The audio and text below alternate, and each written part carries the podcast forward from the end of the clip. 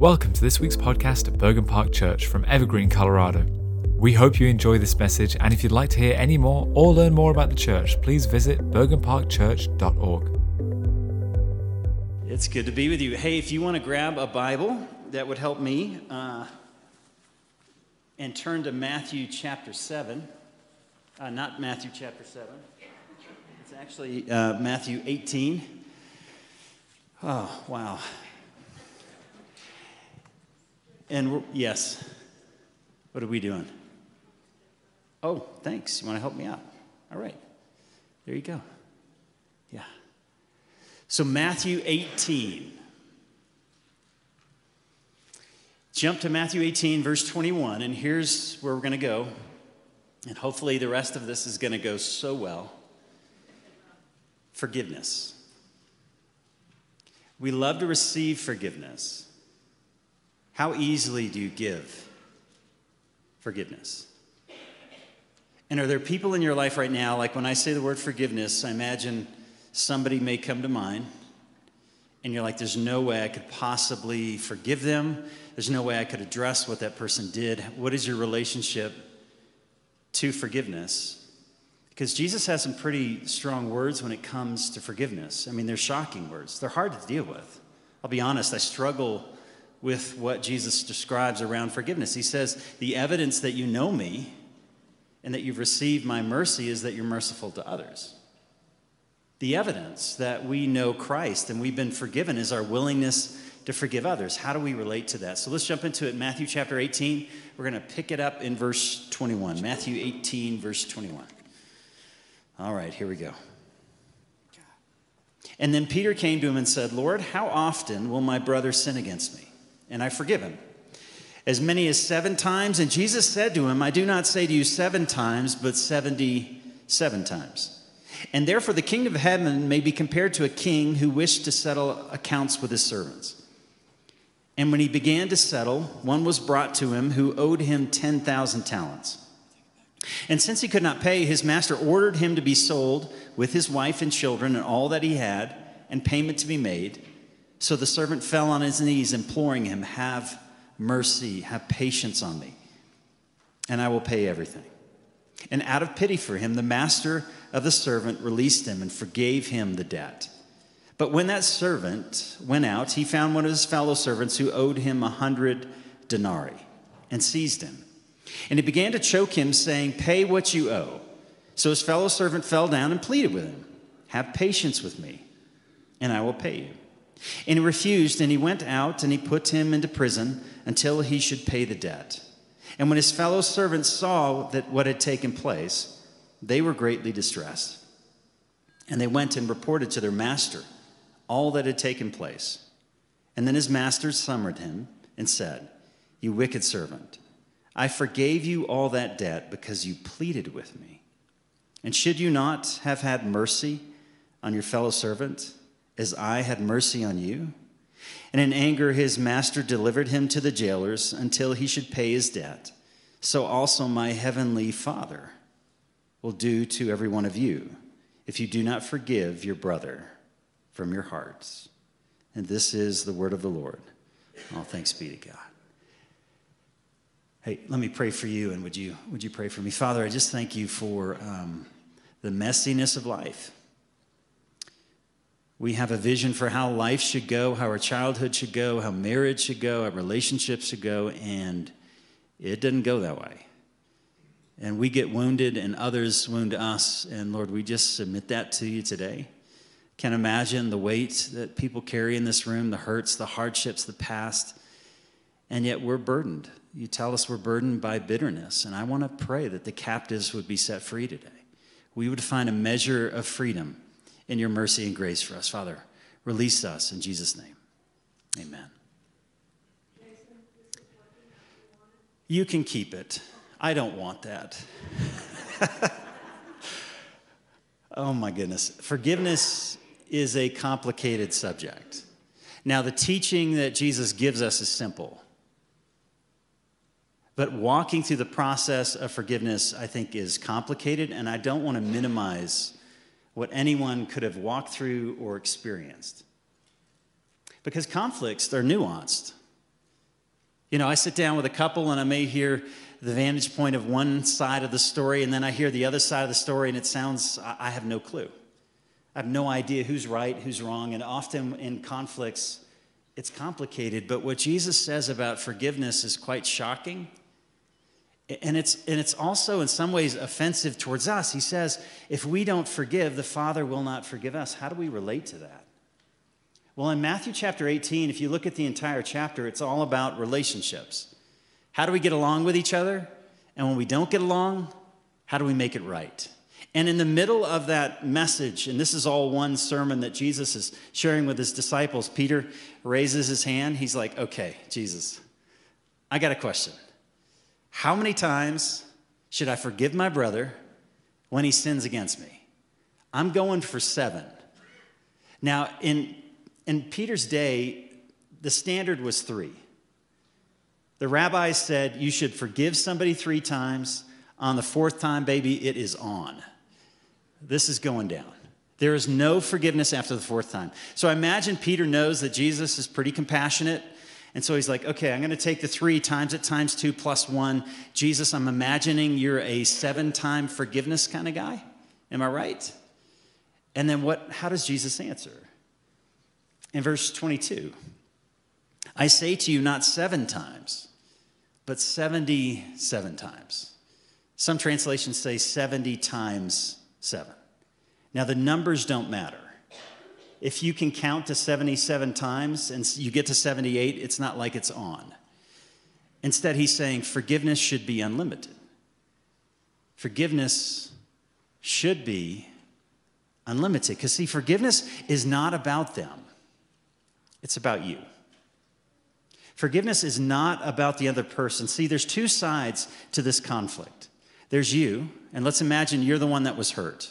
And that's one side of this transaction. On the other side of this transaction is the person who hurt you. Forgiveness has nothing to do with, this, with what this other person does. And the reason we get enslaved is because we're waiting for them to start. We're waiting for them to address it. We're waiting for them to admit, I hurt you. And because we think forgiveness is two sides of a transaction, we get enslaved and we get stuck. Forgiveness is one side of a two sided transaction. It's your role. That when you are hurt, it's a way of experiencing not just obedience to God, but forgiveness. Uh, it, it, freedom. Actually, I was going to say freedom. It's about freedom. Do we want to be set free? Do we want to be set free?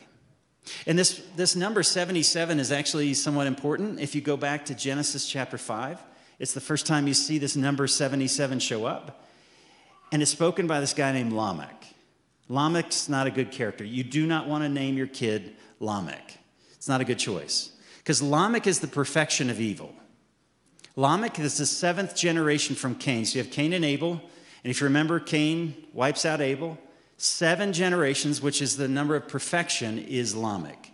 And Lamech says this if Cain gets avenged seven times, I'm going to be avenged 77 times. What Jesus is doing is contrasting. He's contrasting the revenge that we tend to put on others. Our revenge is unlimited. And he's saying, just as your revenge in the human condition is unlimited, God's forgiveness is unlimited. He's contrasting those two realities that as we jump into this parable, you're going to notice that God's forgiveness is extravagant and shocking. It has no limits. But the sad thing is, our revenge and our vengeance has no limits. And can we say it's shocking? It's shocking. Someone steals your car, kills your dog, you wipe out their entire family. It's called John Wick. Yeah. Have you seen it? They stole his car. They killed his dog, and he goes on a killing spree and he wipes out everybody because that's the story of vengeance. It doesn't start with getting justice, it's getting payback. And the human heart has 70 times seven when it comes to payback. We're never satisfied. We're never satisfied. We're never going to be set free by evening the score. We'll only be set free through forgiveness. It's only through forgiveness. And so let's jump back into the story. Because when we jump back into the story, what, what we're going to notice is just, again, the shocking reality of what Jesus is calling us to. And in many ways, it matches what we looked at last week. If you remember the story of Jesus washing the disciples' feet, And did you catch the commercial? I planned that. In the Super Bowl, there was a commercial about washing feet. And the reality of Jesus washing feet is he wasn't worried about his reputation. I don't know if you know this, he was called a friend of drunken. He was called a, not a drunken, he was called a, a glutton. That's what it was. I put two words together. He was called a glutton and a drunkard, a friend to tax collectors and sinners because he wasn't worried about his reputation. And when we go out into the world and start washing the feet of people that maybe are different than us, more than likely we're going to be labeled, we're going to be misunderstood. Jesus was okay with that because he was more interested in the mission of God in the world than what other people thought about him. It was shocking, wasn't it? And likewise, in this story, what we're going to find in the king and in this unforgiving servant is it's, it's shocking. It's shocking. So let's jump back in. Verse 23. He says, Okay, what's the kingdom of heaven like? Let me compare it to a king who's going to go out and he's going to settle his debts. So he grabs all his servants. Let's settle up your debts. And when he began to settle them, one was brought to him who owed him 10,000 talents. Now, that's a stupid number. Now, when people heard 10,000 talents, they would have laughed because it's a dumb number. Uh, the average worker would make one denarii in a day. It takes 10,000 denarii to equal one talent. Okay? So that's 300,000 years worth of salary. It's ridiculous. It, first century uh, historians say that the average debt of the entire country of Judea, Jerusalem, Samaria was around 600 talents. The entire debt. This one person owes 10,000 talents. So the idea is it's a ridiculous sum. And in verse 25, since he could not pay, his master ordered him to be sold into slavery with his wife, so it affects everyone. Bitterness affects our families, the people around us, and all that he had until the debt was paid. He's sold into debtor's prison. And the idea is, as you work off in slavery, that debt would be paid. And he says in verse 26 So the servant fell at his knees, imploring him, Have patience with me, as if patience could pay this back. And I'll pay you everything. To which it's impossible. And out of pity, and I want you to key in on that word pity, it's sometimes translated compassion, out of mercy, the master of that servant released him and forgave that debt. Realize to forgive that debt would bankrupt the king because the amount that is owed him is so great that to receive that, to absorb that, would be tr- tremendous suffering upon himself in this kingdom. And yet, because of pity, because of compassion and, and mercy, he was willing to forgive his servant. You know, that word in the Greek is splanchnizomai. It's a really weird word in the Greek. And what it means is to rumble within. It's this idea of your internal organs, and that compassion is something that comes internally. You look upon the need of someone else, and you have compassion for them. This king has compassion for someone who owes him a tremendous amount of debt, a guy who messed up his own life. It's his fault. Do you have compassion for people who have messed up their life and it's their fault? Typically not. But this is the most common word used to describe Jesus. When Jesus sees somebody in need, when he sees the human condition, even when he sees the human condition of our own revenge and sin, Jesus has compassion towards them. This king represents the character of our God towards us. He has compassion. He has compassion. And you would think that would change somebody, right? If God forgave you that amount, that would absolutely change the way you see others and treat others. And yet we discover it, it didn't. It didn't happen. Verse 28 and when that same servant went out, he found his fellow servant who owed him a hundred denarii. Again, remember, this guy owns a hundred million denarii. He finds somebody that owes him a hundred denarii, and seizing him, he began to choke him. Pay what you owe. So his fellow servant fell down and he pleaded with him, Have patience, same story, and I'll pay you. And he refused. Instead, he went out and put him in prison until he could pay the debt. How cold hearted. I have been forgiven so much, and yet I find somebody who has committed this very small act. And I don't want justice, what I want is revenge. Jesus is describing the human experience.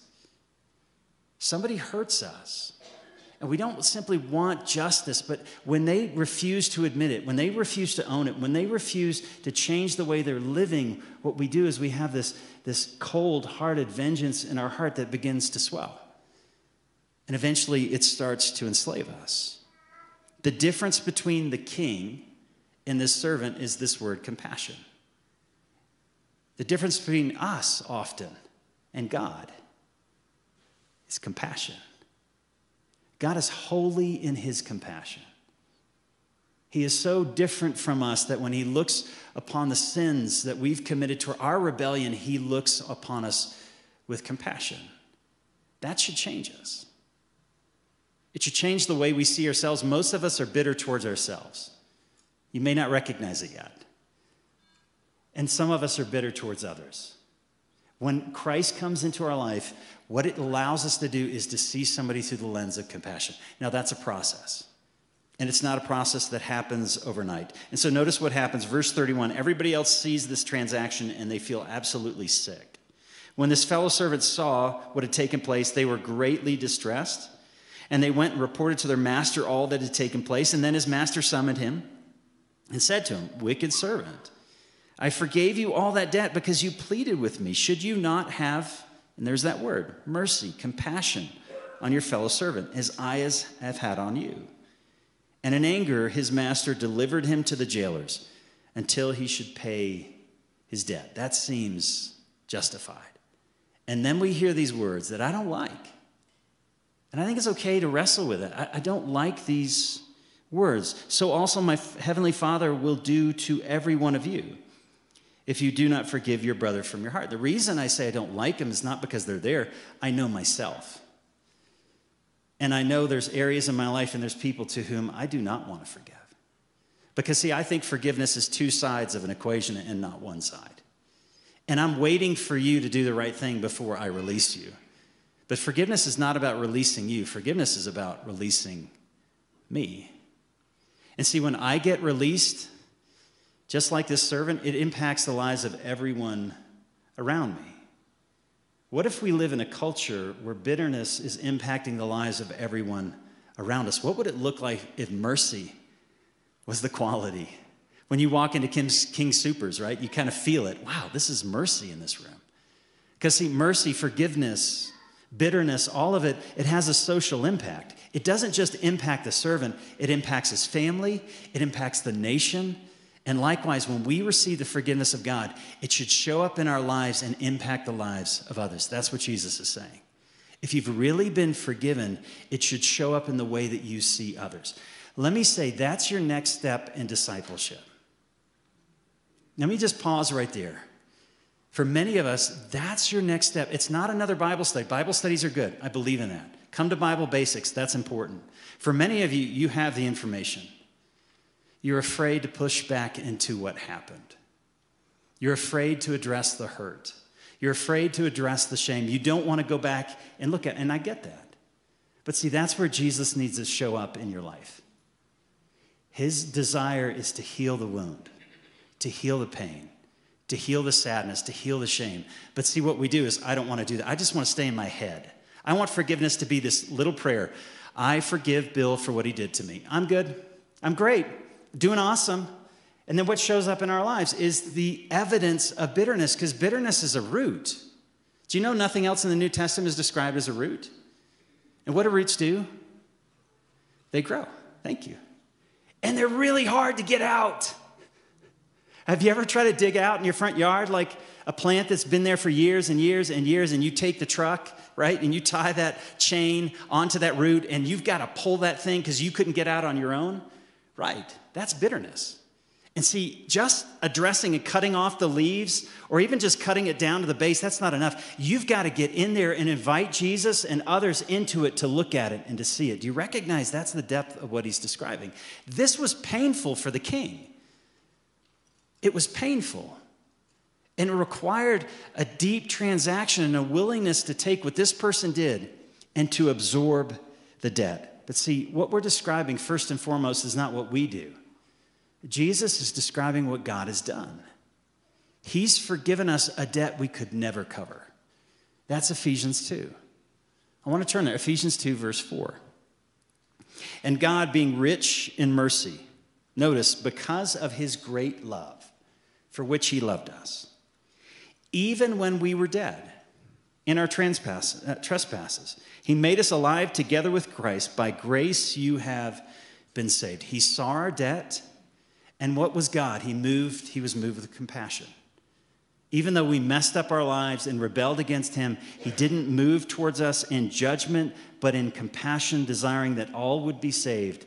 And Jesus enters into the world to do what? To absorb your and my debt. And what's the evidence of that? It's verse 10.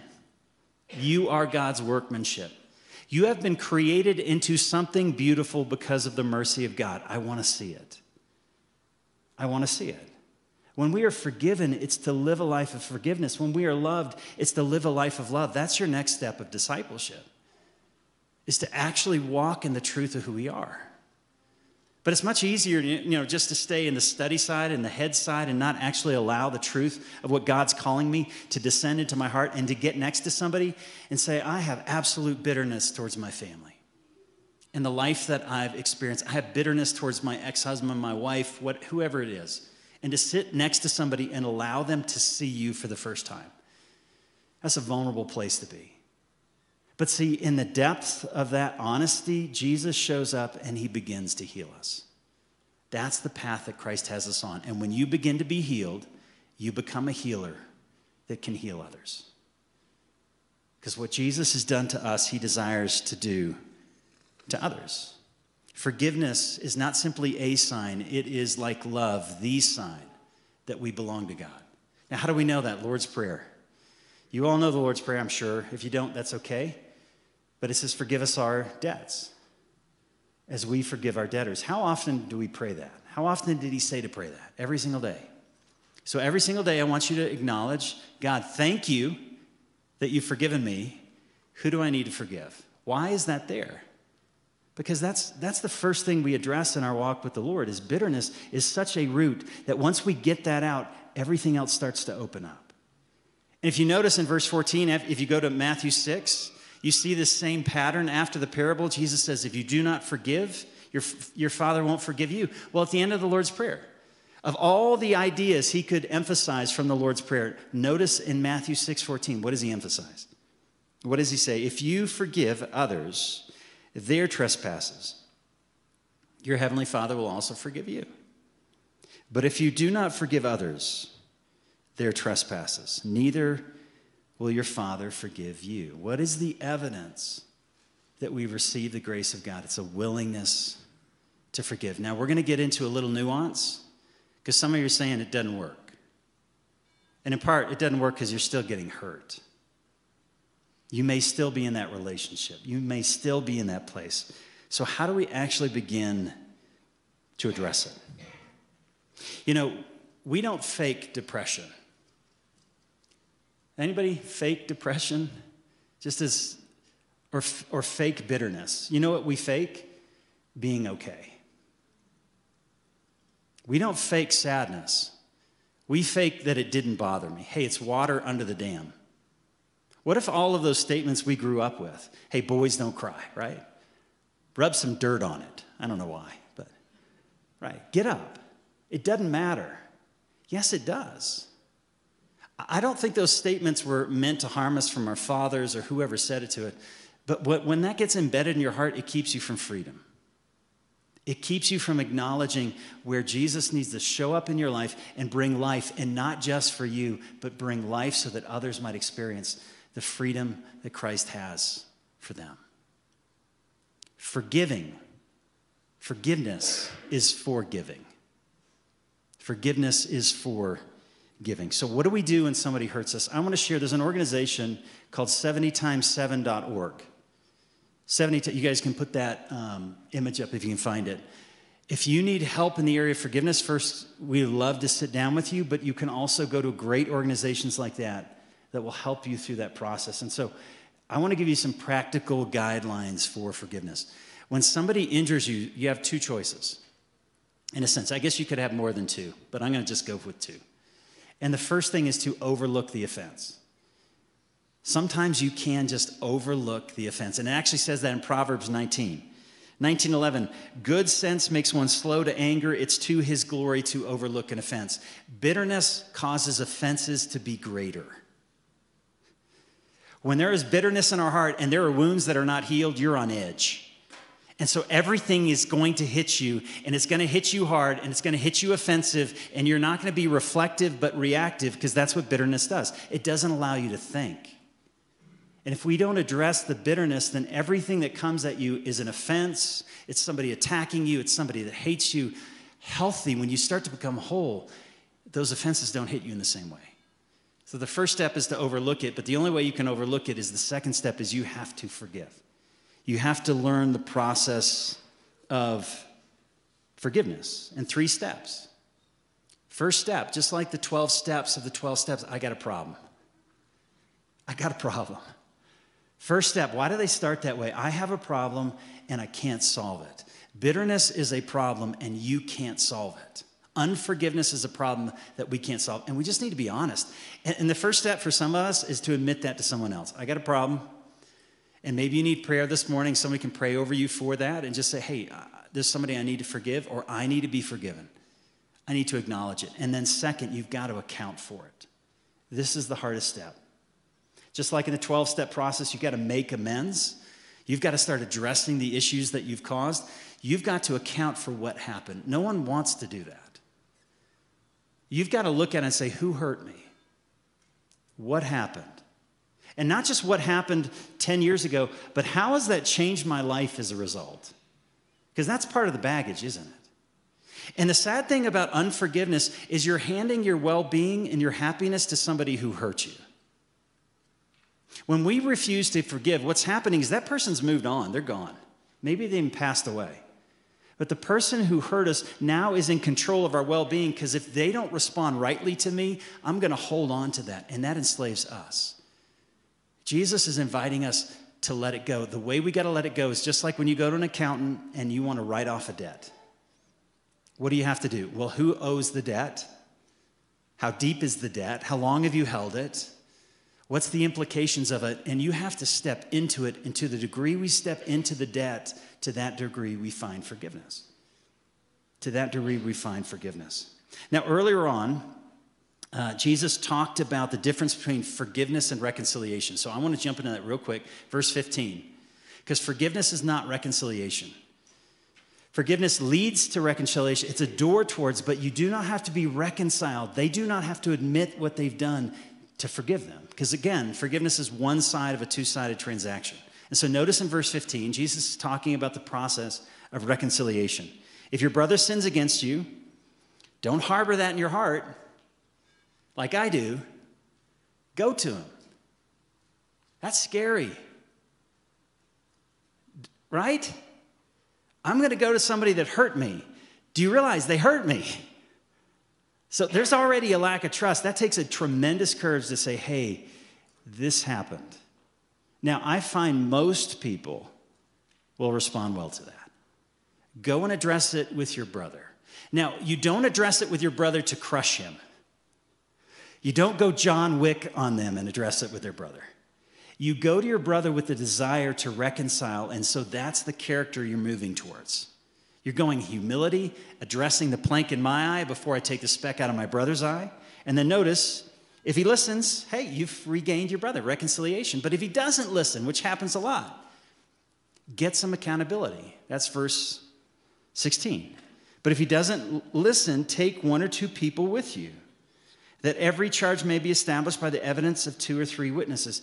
You do not have to be in the presence of someone who is unsafe towards you. That's not forgiveness, that's foolish. If you're in an abusive relationship, get out of the abusive relationship. There's no wisdom staying in a relationship where somebody's constantly hurting you. Instead, what you need to do is you're not abandoning the person, but you've got to step out of that cycle of pain and abuse, and you've got to go find somebody and say, hey, walk with me through this. I need you to carry my burdens as I address those issues. You need accountability, you need support. You can't do this alone. And if they don't respond to one or two people, what do you do? You bring it to us. Can we walk with you? That's what Jesus says in verse 17. If he refuses, tell it to the church. And if he refuses to listen to even the church, let him be to you as a Gentile, a tax collector, meaning someone that doesn't walk with God. That's not a decision you make. Let me pause right there. You don't make the decision to treat somebody like a Gentile or a tax collector. It's a decision the church makes with you. Because we're really quick to cut somebody off, right? But instead, when you walk in accountability and you invite others into that process, that's where healing takes place. I'm not carrying this alone. I'm not carrying alone. So you have to account for what happened. One, acknowledge it. I got a problem. Two, account for it. And the final thing is to give it to God and to give it to others. To give it to God and to give it to others. And see, that's the end of a process. And when you give it to God, it's not a one time thing. There's people that I've been forgiving for 15 years. And you know what? I think, I'm free. I'm free. And then they walk in the room. I'm not free. right? Or they lose their job. Yes! Oh, shoot. What is forgiveness? It's that it's I no longer need to crush you. And when I look at you, I can bless you because I've absorbed the emotional and relational debt that you've caused. That's a process. And it's a process of continuing to give it to God and to give it to others, to have accountability. And at the end of the process, there are prayers that you can pray. This is one prayer I can show you guys that's been incredibly helpful for me. Lord, I choose to forgive. And you just fill in the blank. And here's where accounting happens for what? And name it. Describe it. Get into it. For causing me to feel. And that's where you have to be honest about the impact. And I'm willing to pay for the emotional pain and consequences that this person has caused me. I ask you, Lord Jesus, to take back the ground I've given to the enemy through my bitterness, and I yield that ground to your control. Now, if you have the YouVersion Bible app, all of these notes are available in the YouVersion Bible app, including that prayer. Because some of you don't want to take a picture of it because you know it's something you need, but you don't want anyone else to know it. I'm the same way. I wouldn't do it either, right? I'm not that bold and courageous. It's in the YouVersion Bible app. You can go in there to events and you'll find all of the notes there. Hey, God wants to set us free. Are we willing to trust Him that He can offer it to us? Let me pray for you. Father, I thank you that um, you're angry for our freedom. And so before we share communion, before we grab the elements, I, I want to create space just to pause. I, I don't want anyone to walk out of this room with a greater burden, but a new vision for life. So, Holy Spirit, would you come? Would you create a safe place for us to be honest about our past? And maybe it's not today just about acknowledging everything, but just acknowledging that it needs to change.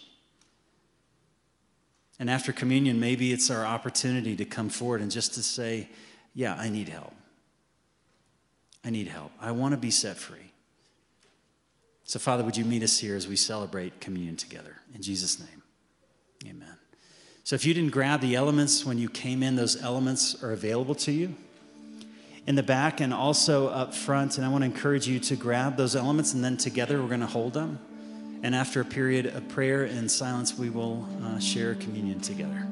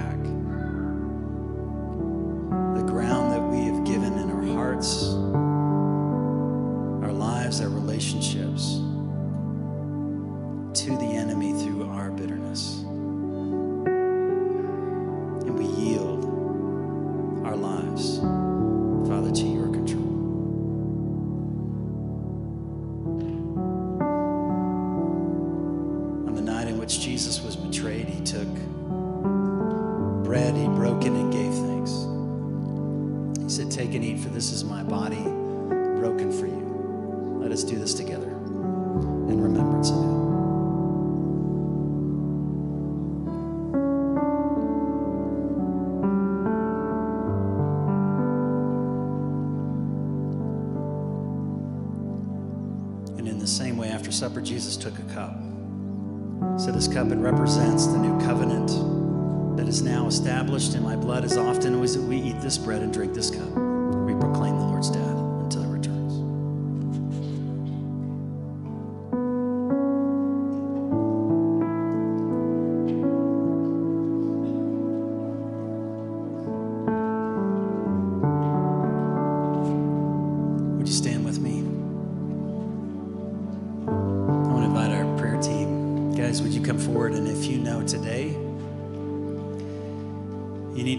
that step, would you have that courage just to allow the Spirit to lead you to come forward, whether during the service or after? It's good to see you guys.